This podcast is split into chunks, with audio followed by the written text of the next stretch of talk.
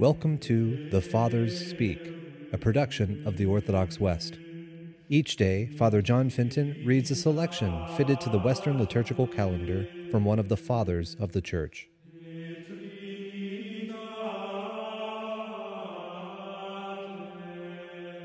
As we commemorate this day, St. Augustine of Canterbury, let us listen to a portion of a homily by our Father among the Saints, Gregory the Great. Let us listen to what our Lord says after he sent out his preachers. The harvest indeed is great, but the laborers are few. Ask the Lord of the harvest to send laborers into his harvest. The harvest is now great, but the laborers are few because, I cannot speak of this without sorrow, although there are many to hear good things, there is no one to tell them.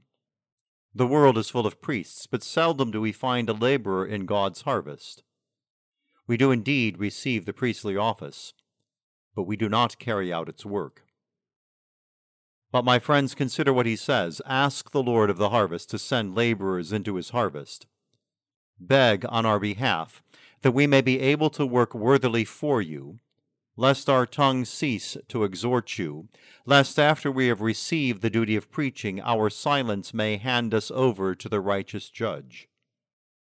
Often the tongues of those who preach are bound because of their own wickedness. Often this comes about as a result of the sin of those subject to them. Then those who preside find that the word of preaching has been withdrawn from them.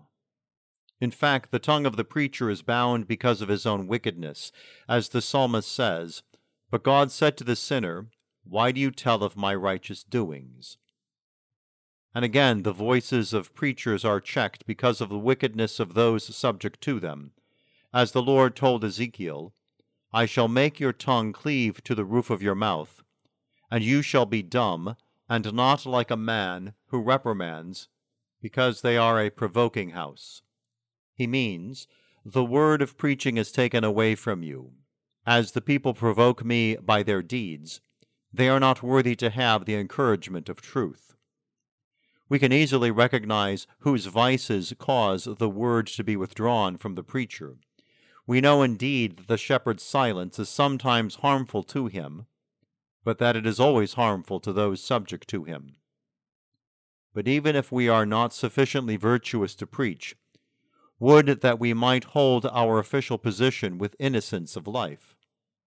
See, I am sending you like lambs among wolves. Many, when they receive a position of ruling, are on fire to tear their subjects to pieces. They demonstrate the terror of authority and harm those whom they ought to assist. Because they have no love in their hearts, they are eager to appear to be masters and fail to recall that they are fathers they change from a position of humility to one of pride and dominance. If they flatter outwardly on occasion, inwardly they rage. Truth says of them elsewhere, They come to you in sheep's clothing, but inwardly they are ravenous wolves. Against all this, we must consider that we are sent like lambs among wolves, so that we may preserve our awareness of innocence and not have the sting of malice.